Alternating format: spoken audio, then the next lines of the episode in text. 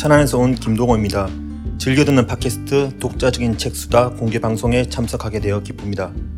주경철의 유럽인 이야기 주경철 교수님과 함께하는 공개 방송 매력적인 그곳 유럽 일부 주경철의 유럽 주경철의 서양사 지금 시작합니다.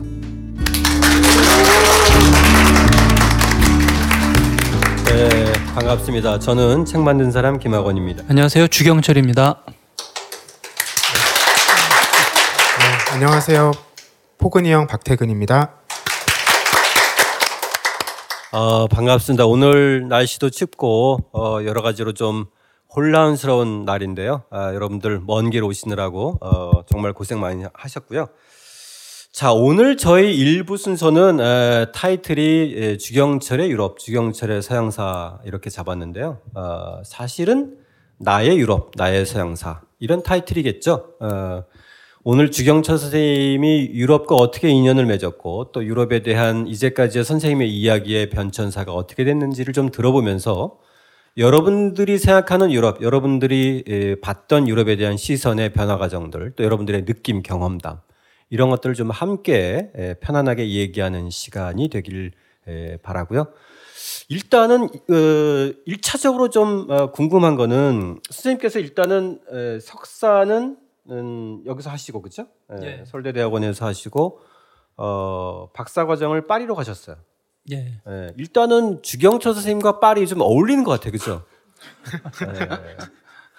예. 주경철 선생님과 뭐 뉴욕, 주경 선생님과 런던 이런 것도 어울리겠지만 주경 선생님과 파리 참 유난히 어울리는 것 같은데 일단 그 인연의 에, 어떤 계기나 이런 걸 좀 듣고 싶어요.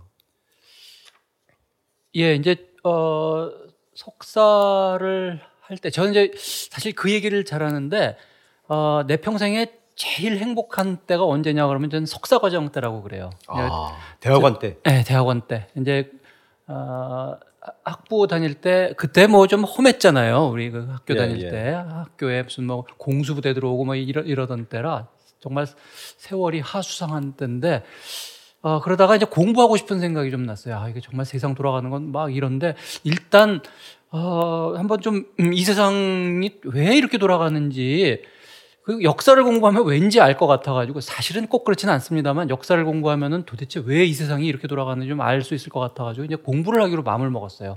그래가지고 대학원 가서 이제 공부를 하는데 이거는 정말 이제 아침밥 먹고 책 보고 점심 먹고 책 보고 저녁 먹고 책 보고를 매일 하는데 아, 그렇게 뭔가 이게 집중해가지고 이제 공부를 하니까 참 어, 떻게 보면은 속편한 이야기인지 모르겠는데 정말 좋더라고요. 한 음. 2년을 이제 굉장히 열심히 하면서 그때 참 희한한 어, 경험이에요. 그래서 아침 먹고 책 보고 점심 먹고 책 보고. 예. 그게 되게 행복했다. 예. 그리고 네. 이제 저녁 먹고 가끔 이제 저 오비 맥주 뭐 이런 거 하러 가긴 했지만 하여간 네. 이제 어 그. 아, 그때 마침 오비 광장이 되게 유, 그때 처음 생겼죠. 예, 예. 예.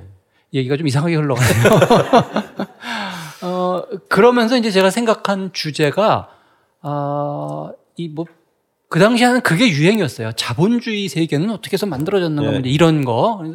그래서 그 논문 쓰느라고, 석사 논문 쓰느라고, 뭐 여러 그 유럽이나 미국의 이제 학자들 논문을 봤는데 그 중에 제일 이렇게 와닿는 분이 제 이제 지도 교수였죠. 피에르 좌냉이라고 하는 교수인데 사실은 이제 프랑스를 간 것도 아니고 파리를 간 것도 아니고 지도 교수를 찾으러 간 거예요. 아, 예. 네. 그 원래 주제는 딱히 프랑스사도 아니었고 국제 무역이었기 때문에 사실 이제 논문의 중심지는 네덜란드예요. 아. 그 당시에 이제 네덜란드가 가장 어, 이 교육, 국제 교육의 중심지였기 때문에 네덜란드를 중심으로 해서 동유럽과 서유럽 사이의 국제 무역이 어떤 식으로 발전해 나갔고 그게 이제 더 확대돼서 세계 무역 체제가 어떻게 형성됐고 이제 여기에서 내가 자본주의의 기원을 찾아보리라 뭐 이제 이래서 이제 그 우리 지도 교수를 찾아갔죠. 지도 그러니까 교수가 학부에 때 경제를 학을 공부한 것하고 좀 연관이 있겠네요. 그때까지만 해도 좀 연결이 예, 예. 됐죠. 예, 예. 교류사나 뭐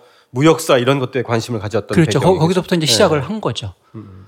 어, 우리 지도 교수께서 어, 정, 그러니까 이제 국제 무역 뭐 이런 걸 하시는 분이니까 어, 일단은 어학을 참 잘하세요. 어, 가서 제일 먼저 고생한 게 대개는 어학이잖아요. 그러니까 불어를 공부를 해야 되고, 어, 근데 우리 교수가 지도 교수께서 한 30개 국어 하시는 것 같아요.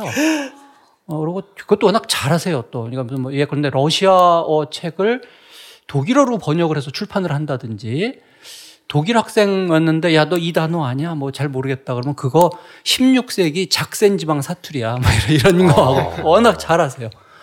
그게 이제 뭐 국제무역을 하려면 여러 지역 뭐 이걸 봐야 되잖아요. 네네. 그래서 하여튼 뭐 이제 일단 그 제가 공부한 이야기고 좀 약간만 더 하자면은 어 처음에 가서 사실은 고생은 진짜 엄청나게 했어요. 그러니까 프랑스어를 그렇게 뭐 능수난하게 하고 떠나신 건 아니죠? 그런 건 아니죠. 그쵸? 거기 가서 한편으로 이제 불어 공부를 하는 하고. 거죠. 네. 근데 제일 급한 게 일단 그 네덜란드나 독일에서 나온 문서를 봐야 될 거 아니에요. 16세기 독일어. 그게 빨레오라피라고 하는 게 있는데 그러니까 옛날 사람들이 쓴 글씨를 이게 해독을 해야 돼요. 막 갈겨 썼을 테니까. 그것도 그 당시에 보면 무역 장부 같은 것도 많을 거 아니에요. 그렇죠? 거래 장부 이런 네. 거. 그러니까 네. 이제 뭐 공증인이라든지 뭐 재판 기록이라든지 이런 이런 사람들이 자기네만 알아보면 되니까 이제 빨리 쓰잖아요. 갈겨 쓰니까 이제 그거를 읽는 연습을 해야죠. 그러니까 이게 좀 모양이 좀 우습죠. 16세기 독일어 이 갈겨 쓴 거를 읽고 이제 불어로 해석하는 연습을 하는 게 이제 첫 번째 과목인데 처음에는 학생이 4명인가 5명인가 시작을 했어요.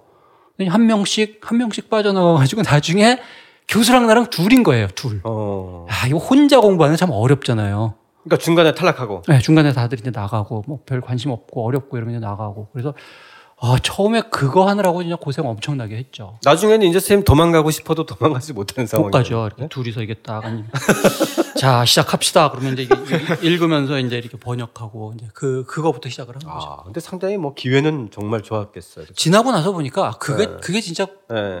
공부는 정말 많이 했죠. 그렇게 맹훈련을 1년을 하니까 이제 그래서 어, 그 독일어도 사실 잘 처음에는 잘 못 읽었는데 어, 교수 만났더니 처음 하는 말이 당신 독일어 할 줄 아냐고 그래서 사실은 잘 못하는데 어, 못한다 그러면 안 될 것 같아가지고 한다 그랬더니 아, 잘 됐다 그러면서 독일어 책 500페이지짜리 한 권, 그 다음에 영어 책 뭐 300페이지짜리 한 권, 프랑스 책 무슨 뭐 400페이지짜리 한 권, 뭐 이렇게 세 권 주면서 열흘 있다 discussion 합시다. 뭐 이, 런 방식이에요. 네. 아유, 그래서 처음에는 좀 고생 좀 했죠. 그러면 뭐 그 시절에 파리에 가서 거기서도 책만 보고 밥 먹고 책만 보고 밥 먹고 이런 처음에 이제 그렇죠. 다니지는 못하셨겠네요. 그래도 이제 뭐 과정 그러니까 박사 과정이죠. 그 과목을 몇 개 듣고 학점 채우고 고 그때까지는 뭐 아무것도 못 하고 그다음서부터는 이제 논문 쓰는 과정이 되면은 그래도 약간 낫죠. 그래서 뭐 네. 이제 영화도 보고 무슨 저 박물관도 가고 네, 그때는 약간 놓여놨는데 처음 처음 그 고생하는 게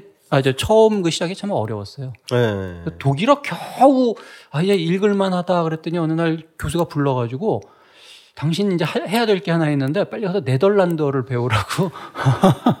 그래서 아, 교수님은 39개 국어를 하니까 그죠? 그렇죠. 네. 뭐 이렇게 뭐 주면 이거 이탈리아어인데요? 그러면 이탈리아어 못해? 뭐 이러시는 분이에요. 네덜란드어를 겨우 이제 읽게 되나 했더니 폴란드어를 배우라고 네. 1년 정도 지났을 텐데 그때는 정말 못하겠더라고요. 그래서 음. 아, 저 무슨 용기였는지 모르겠는데 아, 저 그거는 제가 조금 못할 것 같으니까 지역을 독일어권으로 좀 옮겨서 하자고. 그래. 근데 좀 후회가 돼요. 그때 했으면은 음. 폴란드어도 배울 배웠을 텐데. 그래서 제가 젊은 학생들한테는 그래요. 야, 니네들은 다 가능해. 한 1년만 죽어라고 고생하면은 못할 거 없으니까 열심히 하라고. 선생님도 지금 1년이면 다 가능한 일이잖아요. 그죠? 지금은 안 되죠. 이제 그땐 젊었으니까 뇌가 싱싱했을 때니까 가능한데 네. 지금은 이제 힘들어요. 그러면 잠깐 그 당시에 선생님이 이제 그 경험했던 목격했던 그 파리에 대한 인상은 좀 어땠나요? 근데 이제 그때와는 지금이랑 정말 다른 게 네. 지금은 우리나라의 위상이 굉장히 높아졌잖아요. 그러니까 그때만 하더라도 한국이 어디 있는지를 잘 모르는 그러니까 뭐 지식인들은 물론 알죠. 그런데 사실 일반 사람들은 한국을 거의 몰랐어요.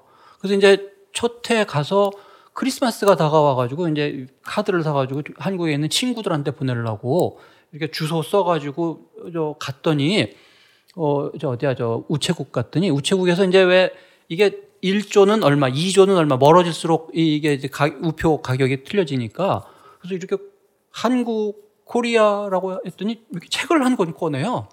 그래서 이렇게 이렇게 해가지고 그 불어로 이제 C O R E잖아요. A B C C O R E 이렇게 그 이게 도대체 어디에 있는 나라인지 그 책을 보고 찾더라고요. 보면서 또 깜짝 놀래요. 아니 어떻게 코리아라는 나라가 두 개지? 그래서 깜짝 놀라 그러던 때예요. 독일에서 또 한 번 그 우체 국 가 가지고 편지 붙이려고 그랬더니 거기는 이 책이 아니라 뒤에 지도가 있더라고요. 세계 네. 세계 지도가 있어서 이게, 어디 있나 이렇게 찾아서 이제 그거 보고 아 이정 여기는 뭐 3존이니까 얼마. 그래서 한국을 찾는데 말레이시아 근처에서 한국 한국 이러고 자꾸 그 정도로 아, 우체국 직원이. 네. 음, 음. 한국이라고 하는 나라가 아, 일반인들은 아직 못 들어본 나라인 그런 수준이에요. 그래서 이 차이가 워낙 벌어져가지고 그러던 시대에 우리 굉장히 아직 굉장히 못 살 좀 훨씬 지금보다 못 살고 뭐 이러던 때라 그때 이제 파리는 파리나 뭐 하여튼 유럽 어디든지 가면은 격차가 너무 커서 아, 정말 이게 좌절감 느끼고 아, 뭔가 멋있으면서도 범접하기 어렵고 요즘은 사실 그런 건 아니잖아요. 오히려 요새 유럽의 학생들이 한국에 오겠다고 한국이 굉장히 동경하는 그런 곳 중에 하나예요. 한국 오고 싶어서 뭐 서울대나 뭐 연대나 뭐 이런 데 이렇게 교환 학생으로 오겠다는 그 유럽 학생들이 차고 넘쳐요. 네, 특히 파리에 오신 분들은 보니까 스- 맛있는 스파게티가 이렇게 싸다 이거에 대해서 경, 경이감을 표하더라고요. 그러면 쌤 그 당시에 그 주로 이제 저희들이 주경철 선생님 하면 서점가에 있는 독자들은 이제 두 권의 책을 초창기에 생각했잖아요. 요즘은 이제 왕성하게 유럽인 이야기 나오고 나서는 이제 좀 바뀌지 않을까 하는 기대감도 있는데 예전에는 물질 문명과 자본주의하고 번역서로 네. 그다음에 저서로 이제 대항해 시대인데 에, 15세기, 16세기 이렇게 대항해 시대로 좀 집중적으로 이렇게 연구하시게 됐던 어떤 그 흐름이나 어떤 계기나 이런 것들이 좀 궁금해요. 네, 그러니까 처음에 아까 이제 말씀드린 것처럼 어 이제 세계 경제 구조가 어떻게 형성됐나, 뭐 자본주의는 어떻게 형성됐나, 뭐 이거로 이제 출발을 했으니까 그때 제가 머릿속에 생각하고 있었던 게 유럽에서 아마 그러니까 유럽이 이제 해계 결국 해계문을 잡으니까 유럽에서 뭔가가 이게 만들어졌을 것이다. 그래서 유럽이 뭐 식민주의, 제국주의 이렇게 팽창해 나가면서 전 세계를 이렇게 흡수해 갔을 것이다. 요즘 굉장히 많이 비판하는 이론인데 하여튼 그 시대에는 흔히들 그렇게 생각을 했죠. 그래서 아닌 게 아니라 이제 어, 유럽 내에 무슨 교역 체제 뭐 이런 거를 연구를 하다가 그걸 이제 학- 박사학위 하고 돌아왔고 여기서 공부를 하다가 그게 이제 확대된 거예요. 그래서 어, 전 세계 이 교역 구조라고 하는 것이 이제 어떤 식으로 형성이 됐는가 그래가지고 어, 소위 말하는 이제 대항해 시대라고 하는 그 책을 쓰게 된 거죠. 그거는 딱히 이제 경제 구조만 이야기하는 건 물론 아니에요. 네. 어, 제가 이제 그 이야기를 잘 하는데 어, 이 세계사를 보는데 어, 관점을 달리해서 보자. 그러니까 바다의 관점에서 역사를 보자는 거거든요. 그러니까 이제 사람이 물론 이제 대륙 내- 내륙에서 살지만 그렇다고 해서 시각 자체를 거기 고정시킬 필요는 없잖아요. 그래서 거기서 떨어져 나와서 이제 에, 바다에서 이, 이 우주 이 지구가 어떻게 도- 사람들이 어떻게 이제 교류하고 어, 만나고 하느냐 이제 이거를 보겠다는 건데 바다의 관점에서 본다는 게 딴 게 아니라 결국 이제 이 각각의 대륙 각각의 문명들이 어떻게 서로 만나느냐죠. 바닷길이 열리면서 온 세계가 서로 본격적으로 만나기 시작했다. 이제 이, 이, 이 주장이니까 어, 그래서 이제 이렇게 판을 크게 판을 크게 벌려놓으면은 뭔가 이제 좀 큰 그림이 그려지리라 그래서 최대한 큰 그림을 한번 그려본 거죠. 네.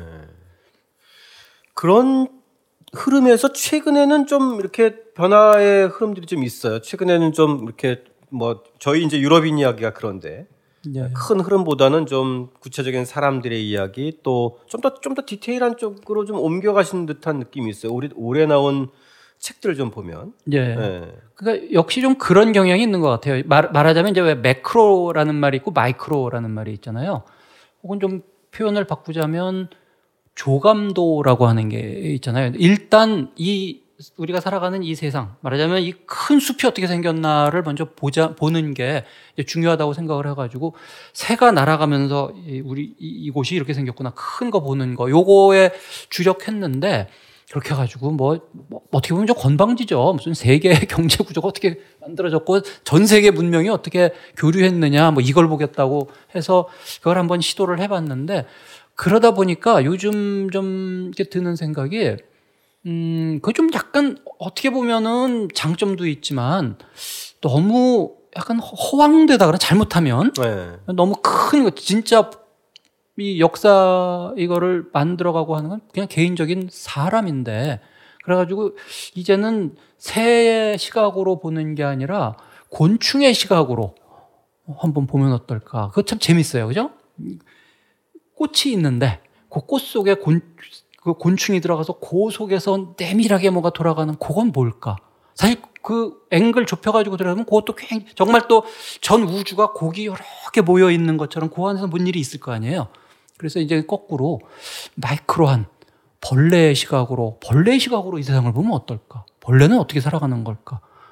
어, 그러다 보니까 좀 구체적인 인간 을 보, 보고 싶다는 생각이 좀 들고 그래서 인물 사실은 이제 이 우리 대표님이 제안을 한 거지만 흔쾌히 이거 한번 해보자 재밌겠다라고 한 게 맞아 떨어진 거죠. 인간을 한번 구체적인 인간, 역사상의 인간을 한번 봐야지 사람이 빠진 역사라는 게 이게 말이 되나 하는 반성을 좀 하게 되더라고요. 네. 그러면 내친경 선생님 이번에 상당히 그 정말 그 드라마로 따지면은 한 70부작, 80부작의 에, 유럽 대하 역사 미드 그 드라마잖아요. 그러면서 정말 주인공만 뭐 따지고 보면은 한 권에 한 뭐한 여덟 명에서 열 명. 네. 전체적으로 따지면 한 30여 명이 되고 등장인물로 치면 거의 1000명에 이르는데 선생님이 어쨌든 이렇게 사람에 대해서 새롭게 들여다보시면서 선생님 스스로가 변화해 나가는 과정들이 좀 있었을 것 같은데. 어, 글쎄 사실 딱히 그렇게 뭐 멋있게 이야기할 만한 거는 사실은 없는데 네. 아 인간이란 거꾸로 인간이란 참 어리석구나 뭐 이런 이런 약간 그 오히려 거꾸로 그런 느낌도 좀 들어요. 아. 어, 나폴레옹을 보던 참 위대하고 좋다 뭐 이런 측면보다는 아 인간이 알고 보면은 요런 걸 가지고 요렇게 싸우다가 요렇게 갔구나라고 하는 약간 비장한 느낌도 좀 들고 네. 어, 오히려 느낌은 좀 그래요. 사실 보면 저희도 이제까지 좀 그런 시각이 있잖아요. 이렇게 조금 이렇게 음, 뭐 이분법적인 시각이나 아니면 한 인물을 평가할 때 저 사람에 대해서 좀 만족스럽거나 저, 저 사람의 어떤 가치관이나 영웅적인 면이 보이면 좋은 쪽으로만 계속 사고하려는 경향이 있고 또 저 사람이 좀, 좀, 좀 악한 부분이 있다고 한다면 그쪽으로만 사고하려는 경향이 있어서 사실 저희가 이 인물을 들여다보면은 선생님이 말씀하셨던 굉장히 다측면이 있는데 이 다양한 측면들을 놓치게 되는 그런 그 흐름들은 좀 분명히 우리 내부에 좀 내재하고 있는 것 같아요 역사적으로. 예, 우리가 이제 일종의 위인전 예, 예. 하는 식으로 이렇게 그 사람이 아주 아주 훌륭한 사람이고 그래서 그 사람을 연구한다는 건 이제 그 사람으로부터 그런 위, 위대한 점을 우리가 알고 배우리라. 왜 옛날 이제 위인전의 접근 방법이 그런 거잖아요. 예, 예. 역사학자들은 어, 약간 그런 걸 이제 부시는 경향이 좀 있긴 해요. 예. 어, 실제로 그렇지 않다. 어, 알고 보면 그렇지 않다. 인간이란 이렇게 다층적이다. 선한 면도 있고 악한 면도 있다. 그러니까 어떻게 보면 조금 흐리멍덩해지는 경향도 있어요. 뭔가 네. 이게 왜 사람은 딱 부러지는 거 좋아하잖아요. 아주 훌륭한 인물, 아주 악한 인물, 또 악한 인물은 아주 악마화해서 아주 아주 나쁜 인간 그러는데 이 세상에 그렇게 100% 악한 인간이라는 게 있을까? 100% 위대한 사람이 있을까? 이런 생각이 좀 들죠. 그 저희 다뤘던 마지막 루터를 봤을 때도 그런 감정 아마 청취자 여러분들이나 독자 여러분들도 느꼈을 텐데 그 어렸을 때 아버지로부터 이렇게 받았던 그런 시선 또 학교 다닐 때 이렇게 맨날 얻어 터졌던 지금 저희들이 어렸을 때 얻어 터진 거하고는 상상할 수 없을 정도로 이렇게 예, 힘든 과정을 겪었잖아요. 그때 보면 굉장히 연민이 느껴져요. 그죠? 예. 근데 또 어떤 때 보면은 하, 이렇게 개혁적인 루터의 모습보다는 또 다니 굉장히 완고하고 고집스럽고 이런 측면도 좀 보이고 그렇죠. 예. 그래서 이렇게 시선이나 감정이 좀 왔다 갔다 하는 거는 확실히 있는 것 같아요. 선생님 책을 읽다 보면. 예. 호건이 형은 좀 어땠어요? 루터 같은 경우가 대표적이죠. 특히 처음에는 도그마를 깨기 위해서 얘기를 꺼냈는데 나중에는 본인 스스로가 도그마가 돼버려서 네, 뭐. 에라스무스라든지 다른 학자들이 제시하는 이론들도 받아들이지 않고 이렇게 됐던 거죠. 그러니까 누구보다도 이제 더 완고한 개혁의 주창자가 누구보다 더 완고한 보수적인 모습을 보였잖아요. 네.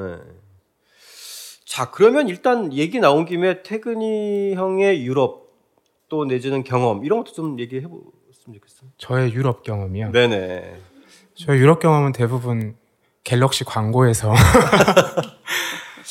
저는 유럽에 가본 경험은 4년 전에 네. 첫 해외 여행을 유럽으로 갔고요. 네. 그때 런던하고 파리 두 군데를 다녀왔는데 저는 런던에 가서 느낀 게 서울하고 굉장히 닮았다는 생각을 많이 했는데 음. 이런 얘기를 하면 많은 분들이 고개를 끄덕이지 않으시더라고요. 저는 가운데 강이 흐르고 음. 그리고 그런 도심 속에 왕궁이 그대로 있고 이런 느낌들이 서울하고 굉장히 비슷하다는 느낌을 많이 받았거든요. 근데 음. 이런 얘기를 하면 다른 분들은 다 런던에 잘못 갔다 온 게 아니냐 아, 이런 그래요? 얘기를 또 하시더라고요. 네. 근데 모든 도시가 다 강이, 강이 있고, 그죠? 네. 그리고 우리 방송 때도 얘기했지만 유럽에 특히 뭐 런던이나 파리에 있는 미술관이나 박물관들은 너무 무지막지하다라는 생각을 많이 했어요. 가보신 분들도 공감하실 것 같은데 보여줄 게 너무 많으니까 이걸 뭐 정리도 안 해놓고 뭐가 중심이고 뭐가 부인지 이런 것들을 구분을 잘 안 해놓고 벽을 그냥 막 몇십 개의 그림들이 가득 메우고 있단 예, 말이죠. 예, 예. 이게 많은 걸 자랑하는 것인지 관리가 안 되고 있는 것인지 뭐 좀 혼란스러웠던 느낌은 있어요. 네. 그 저도 사실 어, 출판하면서 처음 프랑크푸르트 출장 갔을 때 에, 그런 느낌은 있어요. 그러니까 유럽에 갔더니 정말 이렇게 에, 제국과 제국이 아닌 그 문화와 나라의 차이가 너무 크더라고요. 음. 그런 건 확실히 있는 것 같아요. 왜냐하면 자기들이 가지고 있는 것들이 너무나 많은 거죠. 그러니까 자기들 것이 아님에도 불구하고 너무나 많은 걸 가지고 있어서 그런 것에 대한 좀 시선들은 좀 있었던 것 같아요. 네. 그래서 생각보다 굉장히 큰 성찰이에요. 아주 통찰력 있는. 그러니까 어 강이 있더라. 강하구에 대도시가 있더라, 수도가 있더라. 거기 무지, 무지막지한 어떤 문화나 무슨 경제나 정치의 파워가 거기 모여 있더라라고 하는 게 굉장히 큰 통찰이에요. 왜냐면은, 어, 혹시 그런 생각 안 해보셨어요? 그러니까 유럽하고 중국이 크기가 얼추 비슷해요. 아, 전체 면적이. 네, 전체 면적이. 네. 그러니까 제일 비슷한 때는 한나라하고 로마 제국일 때는 정말 크기도 비슷하고 아 예. 뭐 바깥 게르만족과의 관계, 흉노와의 관계 뭐 이런 것도 비슷하고 제국의 성격도 비슷하고. 그런데 왜 중국은 그 이후에 중국사는 하나의 제국 으로 합쳐져서 제국의 역사잖아요. 오늘날까지 그렇죠. 난 오늘날도 이거 예, 예. 시진핑이 이- 저 황제로 올라가는 어떤 그런 모습을 보이고 있고. 제국의 관점에서 보지 않으면 오늘의 시진핑을 이해할 수가 없는 거잖아요, 그렇죠? 어, 저는 그 지금도 중국은 제국이라고 하는 키워드로 볼 때 정말 잘 이해가 될, 된다고 생각을 해요. 뭐 그거 좀 딴 이야기지만. 네. 근데 음, 그렇게 에, 중국은 거대한 단위, 하나의 제국으로 역사가 흘렀고 유럽은 왜 그렇지 않았을까? 여- 여러 개의 나라잖아요.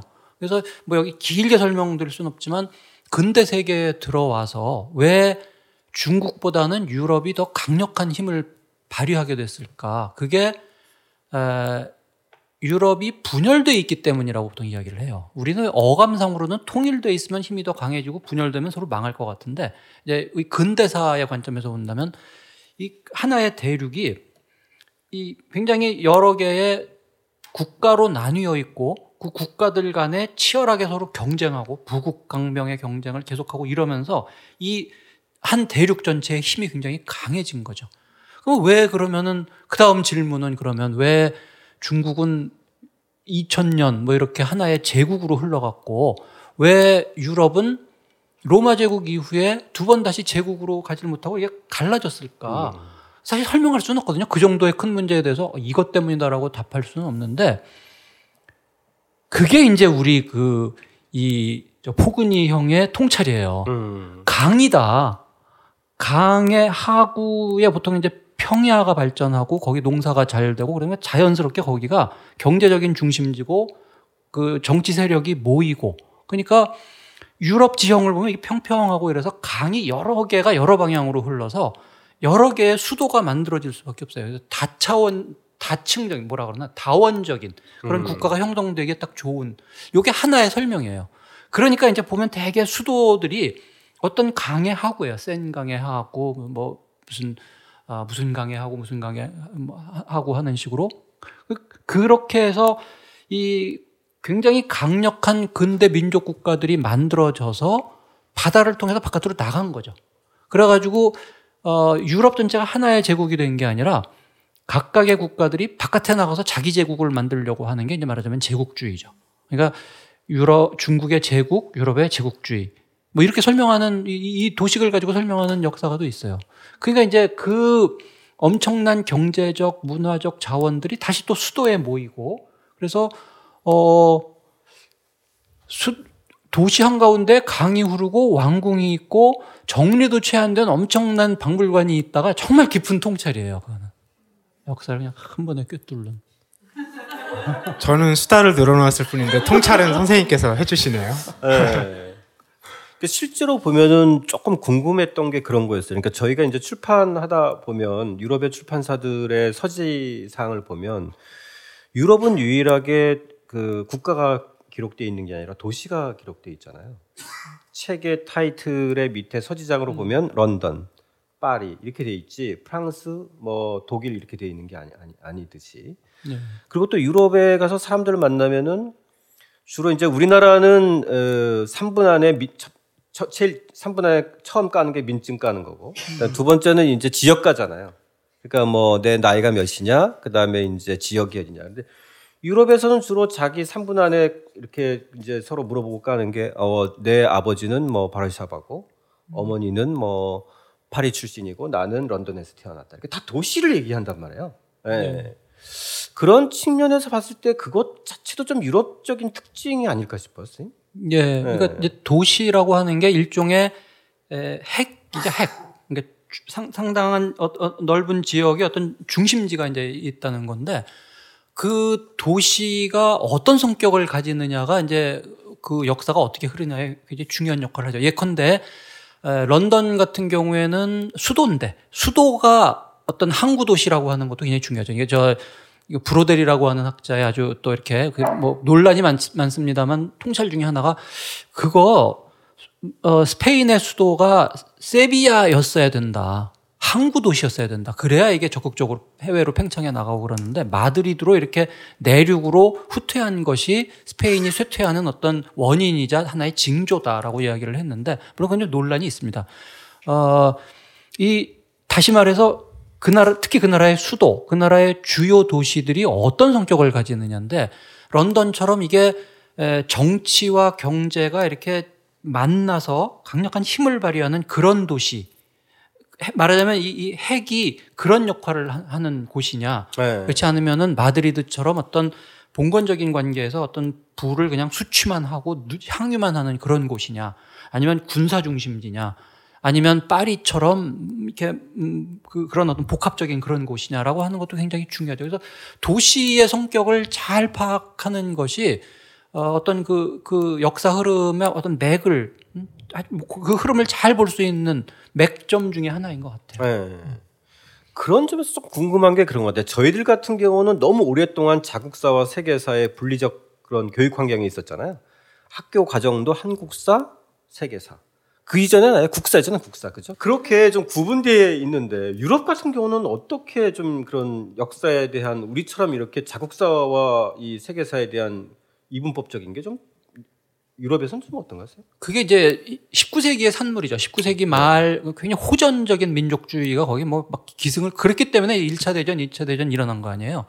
그랬을 때는 우리랑 똑같아요. 자국사 중심이고 우리 민족의 위대함 음, 이런 거를 했었는데 이, 2차 대전 지나고 이러면서 그 유럽 전체의 맥락을 봐야 되고 이런 것들이 강화되고 이러면서 역사 교육도 어, 자국 중심적이진 않아요. 그러니까 예컨대 프랑스에서 초등학교부터 역사를 가르치는데 어, 1학년 제가 정확하게 기억을 하는지 모르겠, 모르겠습니다만 1학년 때 프랑스사 앞부분 배우고 2학년 때 유럽사 및 세계사 앞부분 배우고 그다음에 3학년 올라가면 다시 프랑스사 그 다음 부분 배우고 이렇게 교차로 이래가지고 그뭐 몇 년 과정이 있어요. 역사를 쭉 처음부터 배워가서 졸업할 때쯤 되면은 이제 어, 우리나라 역사와 우리나라를 포함한 유럽의 역사 세계사 요거가 이렇게 좀 잡히게 네. 그 프로그램을 그렇게 어 짜고 있는 거죠. 그러니까 1960년대 70년대부터 왜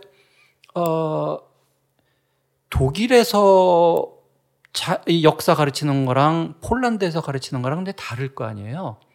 여기서 잠깐 퀴즈 한번 내볼까요? 유럽 여러 국가들 가운데 사이가 제일 안 좋은 국가가 어디 같아요?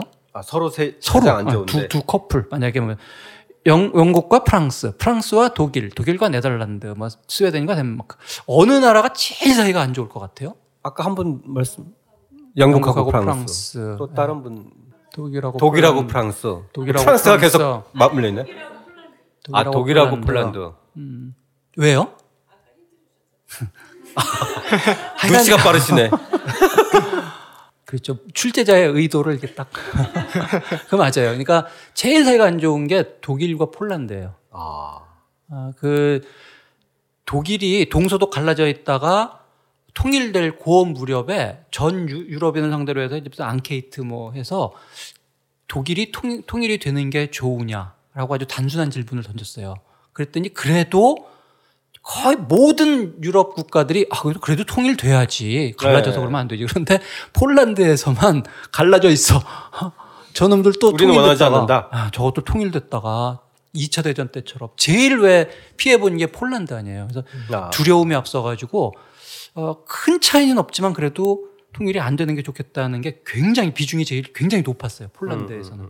2차 대전 이후에 훨씬 강화됐죠. 그런데 그 이전부터 어, 이 독일에서 볼 때는 동쪽 슬라브족 넓은 의미의 뭐 저 러시아라든지 폴란드 이쪽과 관계가 안 좋고 왜냐하면 독일이 쳐들어가서 이렇게 해안 지역으로 독일 영토 넓혀, 넓어지고 뭐 이런 게 있잖아요. 그래서 원래 침략을 계속 받았는데 그래서 안 좋았는데 그리고 관념도 슬라브족은 뭐 이게 하- 하급이고 어쩌고 이런 관념이 있- 있어서 관계는 안 좋았죠. 근데 결정적인 게 역시 포, 저 2차 대전이에요. 음. 역사 교육 얘기가 나와서 말인데 이제 그런 얘기를 할 때 우리가 늘 이런 착시도 갖게 되는 것 같아요. 그러니까 유럽이든 한국이든 이제 근대 국가에서 역사 교육이라는 게 갖고 있는 맥락이 있고 목적이 있는데 한국은 단일 국가로 어쨌든 오랫동안 존재해왔기 때문에 이 땅에서 자국사를 강조하는 것이 또 한편 필요한데 유럽에 우리가 흔히 예를 들면 영국이나 프랑스나 독일 같은 나라들은 일단 제국을 경험했기 때문에 본인들의 이 제국의 땅과 연관된 나라들에 대한 관심 또 유럽 내에서 조금 전에 계속 얘기했듯이 국경이 변하고 어, 끊임없는 다툼 속에서 영토가 확정된 지 오래되지 않았잖아요.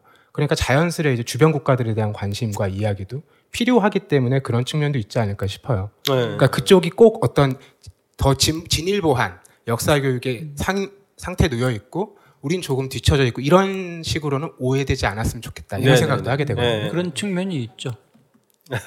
음, 그 이제 그 자국의 역사를 이야기를 한, 하려고 해도 백년 전쟁, 뭐 이런 영국사를 안 볼 수가 없잖아요. 그러니까 이제 자연스럽게 이렇게 이웃 국가에 대한 그 관심이 이제 없을 수가 없겠죠. 근데 아까 제가 왜 폴란드, 독일 이야기를 했냐면 그걸 이제 마, 마감을 하, 이야기를 마치자면 네. 어, 그래서 독일에서 서술하는 그 역사하고 폴란드에서 서술하는 역사가 다르고 뭐 2차 대전을 이렇게 서술할 때도 보면 굉장히 다를 거 아니에요. 그래서 그때서부터 이제 나온 게 어, 독일의 독일 역사학자들이 쓴 교과서를 폴란드 학자들에게 이게 보이는 거예요. 니네들이 한번 봐라. 폴란드에서 자기네 학생들한테 가르칠 거를 독일 학자들이 한번 보고 서로 이렇게 체크를 한번 해보자. 그래서 이제 대화를 하는 거죠. 그러면서 어, 접점을 찾아보고 뭐 음, 굉장히 좋은 시도 같아요. 우리도 요새 그런 게 좀 있죠. 네네. 일본하고. 네, 한중일 간의 상호 뭐 교사들 사이에서도 네. 네, 흐름들이 좀 있고. 우리 지금 말씀드리니까 우리나라도 앙케이트 조사 한번 해봤으면 좋겠어요. 이 남북의 교류와 이 물고에 대해서 찬성하거나 좀 지- 지지하는 데하고 좀 아, 원하지 않는다 이런 앙케이트 조사 한번 해보면. 네. 근데 사실상 그 앙케이트 조사가 구체적인 건 잘 모르겠지만, 에, 이게 뭐 어떻게 어떻게 하는 건지, 그러니까 의견들이 다 분분할 수 있잖아요, 그죠? 네. 근데 네. 제가 여기 오기 전에 에, 그 들은 이야기인데 그 거기 네. 연구하시는 분, 네. 북한, 북한학 뭐 이런 거 연구하시는 분이 이제 하는 이야기가 전 국민 상대로 앙케이트를 해보진 않았지만 네. 그 조사를 해온 거를 보면 이제 그 옛날에는 토- 통일이 너무나 당연한 거고 바람직한 거고 이러, 이랬는데 차차차차 이게 뭐 그렇지 않, 그러면은 그냥 차라리 안 하는 게 낫겠다가 많아, 많아지고 북한을 보는 그 시각 자체가 어, 자꾸 이제 부정적이 돼 간다 그러더라고요. 네. 그러니까 우리 뒤처져 있는 사람들, 뭐 우리 위협하는 사람들, 부정적인 것들이 굉장히 많이 늘어난다고 그래요. 네.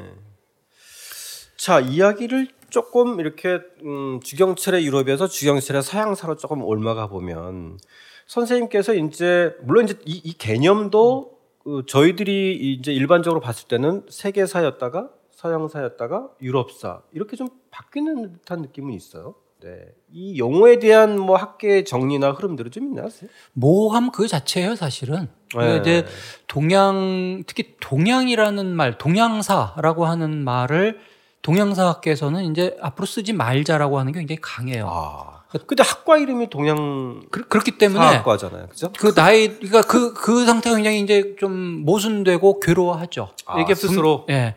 이걸 버려야 되는데 그 대신에 또그 이름을 가지고 너무나 오랫동안 해온 전통이 있어서 네. 이걸 홀랑 버리기는 좀 고통스럽고 이렇죠. 이게 동양이라고 한 사실 동양 서양이라고 하는 말 자체는 어 소동양 소서양 대동양 대서양이라고 하는 고 이게 중국이 가지고 있는 해로 개념이에요. 아마 말라카 해협을 기준으로 해서 네. 말락 중국에서 봤을 때 말라카 해협에서 더 서쪽으로 가는 게 서양 서쪽 바다로 가는 길 이런 뜻이고 거기서 동쪽으로 오는 게 이제 동양 그러니까 이 중국 쪽으로 오는 바닷길 거기서 더 멀리 간 게 이제 대서양, 대서양, 예. 예, 뭐 이- 이런 개념이에요. 그러니까 그 원래 어원을 따지자면 그런 정도인데 음, 음. 이거를 어 동양 우리가 지금 쓰고 있는 동양 동양사라고 하는 개념과 용어를 만든 거는 일본 제국주의죠. 그러니까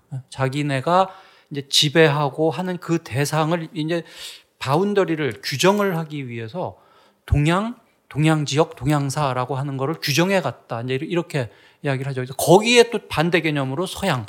동서양이라고 하는 게 그 기원을 지금 찾아보면은 약간 그 좀 그런 게 놓여 있어 가지고 그리고 사실 정확하지는 않잖아요. 예, 동양 예. 서양. 우리 과도 제가 있는 과도 서양사학과인데 그렇다고 해서 그 이름을 버리자고 하기는 좀 뭐하고 그래서 어쨌든 그 개념은 그렇다 치더라도 선생님께서 이제 예, 유럽사를 이제 공부하시면서 좀 한국인들이 갖는 유럽사에 대한 어떤 내지는 편견, 뭐 내지는 시선 이런 것들에 대한 문제 의식이 좀 있다면 예- 예컨대 이제 이런 것 같아요. 저희가 한국인들이 예, 미국이나 중국이나 일본 같은 경우는 뭔가의 어떤 역사적 맥락에서 갖는 그 선입견이나 편견들이 있잖아요.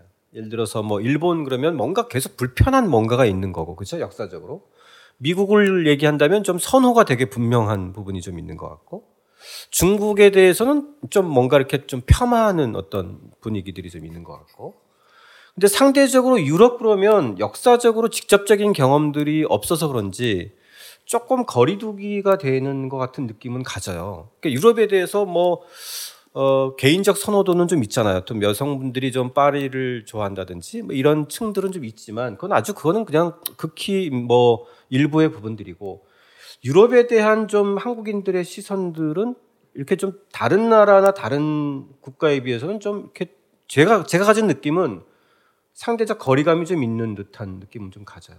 상대적인 거리가 있는 대신에 에, 자칫 이제 낭만적인 미화에 가는 위험성이 조금 있고요. 예, 예. 뭐 그런 점이 있을 수가 있고 그다음에 그것보다 조금 더 진지한 어떤 그런 문제 제기를 한다면은 어, 현 근현대 세계 우리가 지금 살아가고 있는 이 세계를 가장 직접적으로 이게 뭐 만들었다고 하면 좀 그렇지만 가장 큰 영향을 준 게 이제 서구 문명이잖아요. 네.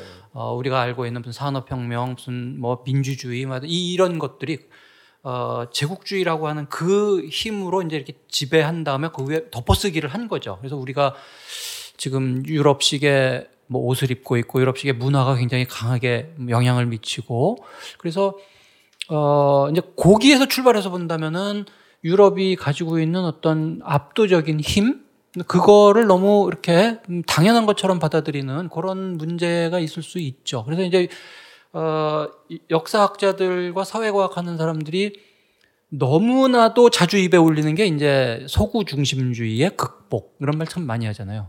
어, 어, 모든 기준이 유럽이고 어, 그거를 이제 극복해서 우리 나름대로 이 뭐 세계사를 다시 봐야 된다, 뭐 다시 정립해야 된다 이런 얘기를 참 많이 하죠.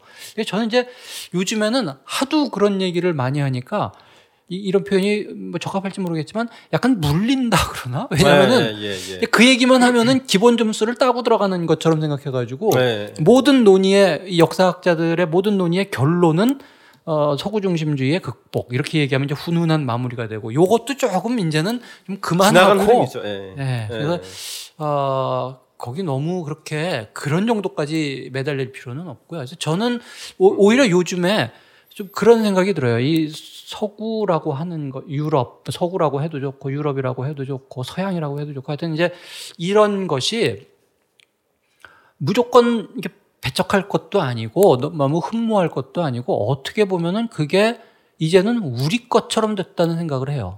우리, 이거 사실 서양 무단이에요. 뭐 음식도 이제 서양 음식 많이 먹고 있고, 그게 그쪽 기원이지만, 어, 이, 제가 아까 이제 대항해 시대 이야기 할 때, 강조하고 싶은 게 사실 그거였거든요. 이 세계는 어느 하나의 중심이 있어서 그걸 중심으로 해서 만들어진 게 아니다. 물론 거기에 불을 붙이고 혹은 다른 표현을 하면 격발 이렇게 총을 쏘면 이게 손가락 잡아다녀서 근데 그렇게 한 거는 서구일지 모르지만 어, 말하자면 전 세계가 굉장히 오랜 시간 동안 준비해온 그 문명들이 서로 만나고 교류하고 합쳐지고 그러면서 지금 우리 살아가는 세계가 만들어진 거다거든요. 말 나온 김에 한, 한 두 가지만 제가 간단한 예를 들어볼게요. 네. 어, 엊그저께도 신문에 누가 이제 그런 걸 썼던데, 우리 가장 많이 먹는 배추김치, 이거 이렇게 한반도 전체에서 이렇게 많이 먹게 된 거는 사실은 19세기 중반 이후, 사실은 20세기 들어와서예요.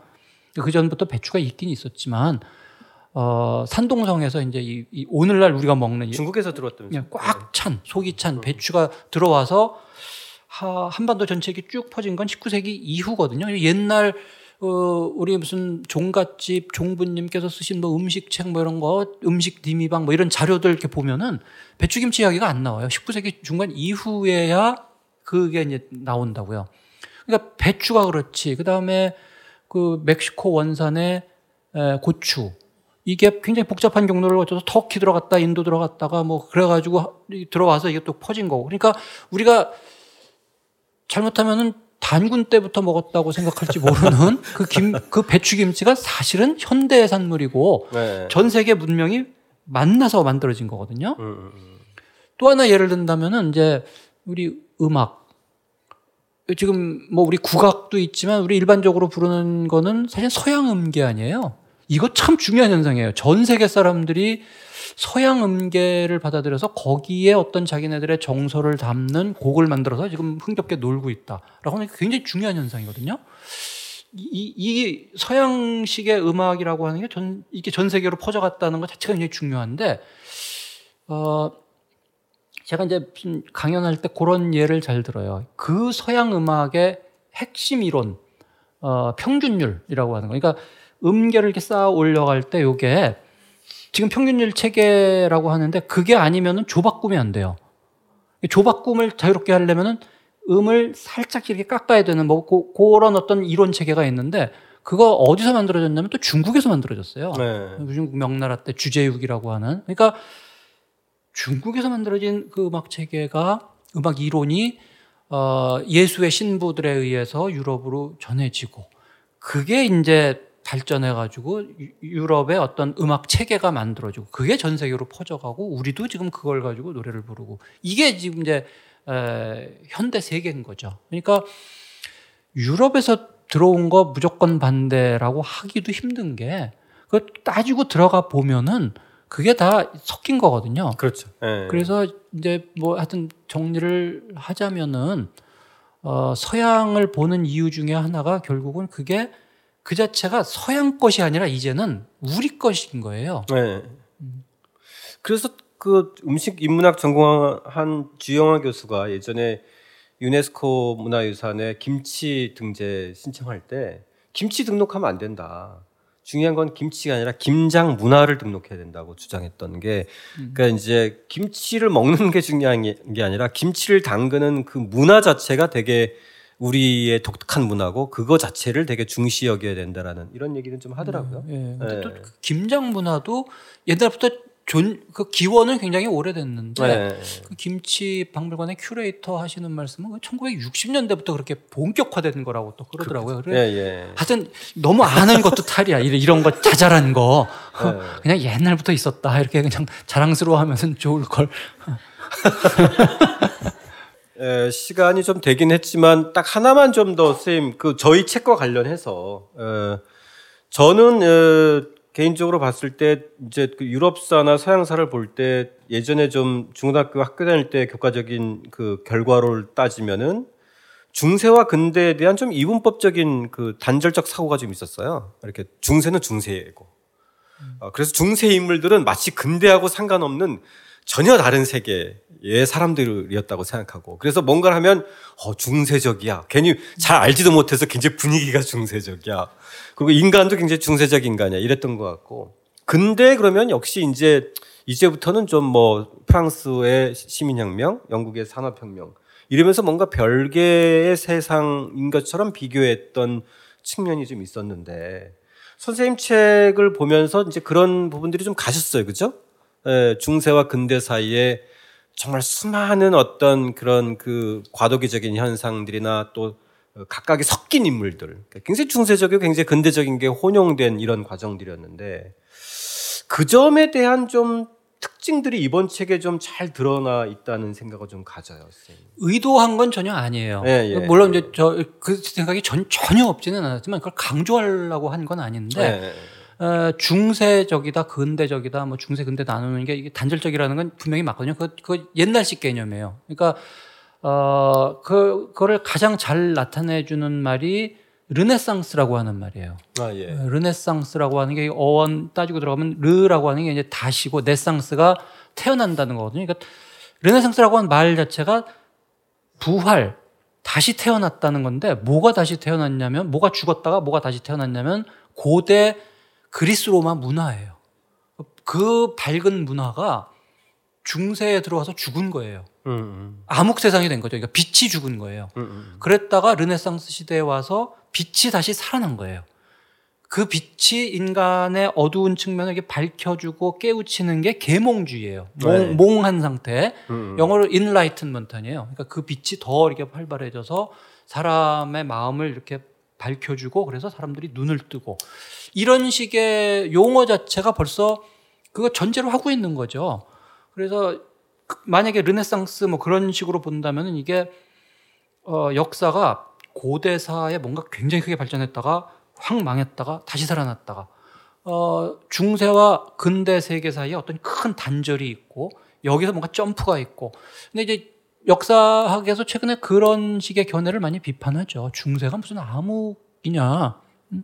그 12세기 뭐 13세기에도 어, 그 그때도 굉장히 어떤 문화가 있었고 고딕 고딕이라는 말 자체가 고트조개라고 하는 뜻으로 이게 야만적이라는 뜻이거든요. 음. 근데 실제 고딕 양식의 그 예술은 고시대 사람들에게는 가장 멋쟁이, 가장 엣지 있는 그런 예술이었거든요. 음.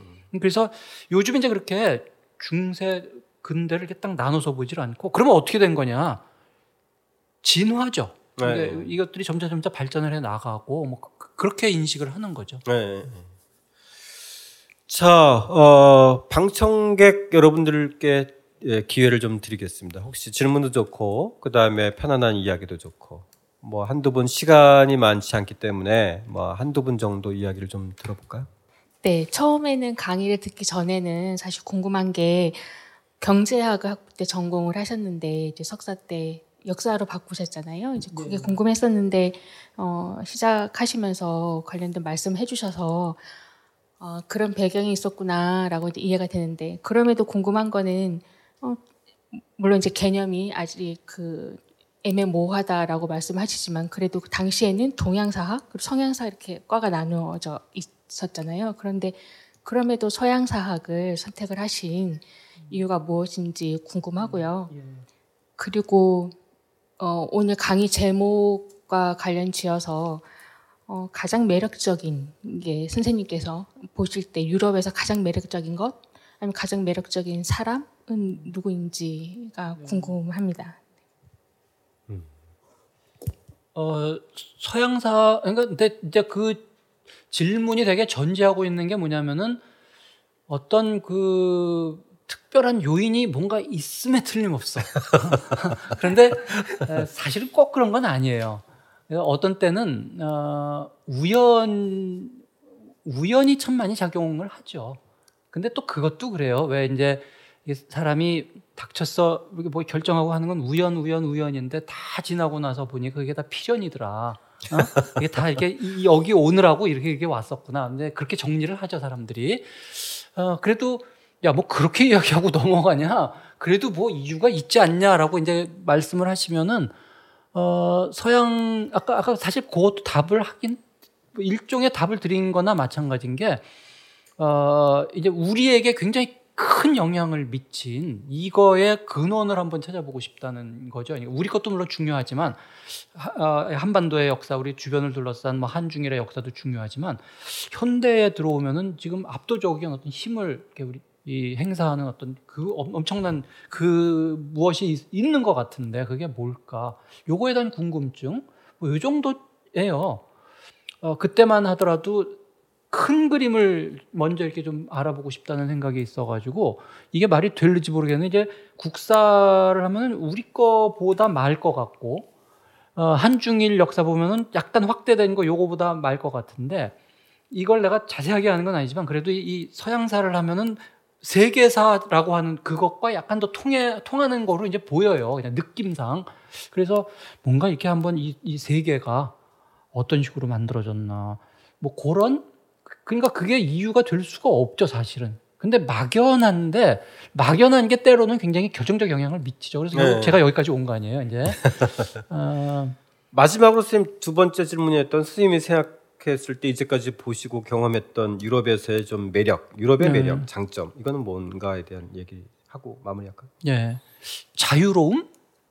그러니까 이제 유럽의 특히 우, 우리는 어, 우리를 뭐 괜히 비하하는 건 아닌데, 어, 우리가, 어, 이 삶의 양식이나 생각이나 뭐 이런 것들이 알게 모르게 에, 조금 약간 억압적인 느낌이 있는 것 같아요.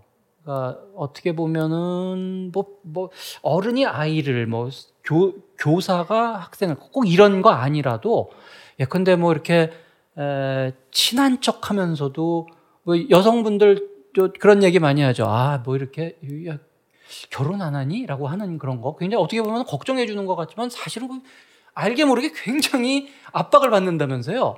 우리가, 어, 살면서 굉장히 이렇게 그런 식의 미세한, 마이크로한 거든, 매크로한 거든 어떤 이게 억압을 많이 스스로도 억압적이고 이 사회 전체 분위기가 약간 억압적인 게 있지 않나. 그래서 어떤 사람이 지금 당당하게 어, 나 빨갱이야. 80년대 그 그럴 수 없잖아요. 내가 어, 나는 아, 다 싫고 지금 그냥 그림 그리면서 살고 싶어. 그러면 부모가 야, 너 그럼 굶어. 뭐 이런 거 있잖아요. 근데 유럽에 갔을 때 그거 작은 문제 같지만 그래, 너 하고 싶으면 네가 맘대로 해. 의 분위기예요. 네가 너 그림 그리고 싶냐? 어, 그림 그려. 너 뭐 빨갱이 하고 싶냐? 해. 네 책임이니까 네가 알아서 해. 그 그게 보장되고 그, 그런 어떤 자유로움, 내가 내 인생 내가 살, 마음대로 살고 싶다라고 하는 게 실제 젊은 사람 만나서 뭐 우리 같은 친구들 얘기를 해보면은 그거예요. 그리고 있고 그 분위기가 봄에 이제 뭐 이렇게 거리 나가서 젊은 애들 이렇게, 이렇게 만나보면 아주 표정 자체가 굉장히 밝고 그래서 어, 그런 자유로움, 자유로움이 이렇게 넘쳐나고 그 자유로움을 우리 모두 이렇게 보장해주고 그런 것들이 어느덧 이렇게 문화가 되고 그런 것들이 굉장히 매력적이라고 생각을 했어요. 뭐 다른 것도 많이 있을 수가 있겠지만 제가 개인적으로 느끼는 거는 아, 이, 이, 이런 어떤 자유로움. 우리는 그게 왜 좋은지 사실은 잘 지금 깨닫지도 못하고 있는데 어, 와서 보니까 정말 이거 소중한 거구나. 그런 생각을 나도 모르게 하더라고요. 네. 답이 됐나 모르겠습니다. 네, 어, 간단한 것 같지만 대단히 피부에 와닿는 말씀을 좀 해주신 것 같고. 자, 오늘 저희 지금 주경 선생님하고 어, 하는 특별 공개 방송 저 일부 순서 시간이 좀 에, 지나서요. 청취자 여러분들 이제 뭐 또 그 방청객 여러분들도 질문들이나 하고 싶은 이야기에 물꼬가 좀 터졌을 것 같은데요. 2부 순서 때 좀 더 편안하게 말씀 더 듣기로 하고 1부 순서 여기서 마치겠습니다. 함께 해주신 청취자 여러분 감사드립니다. 2부에서 다시 뵙겠습니다.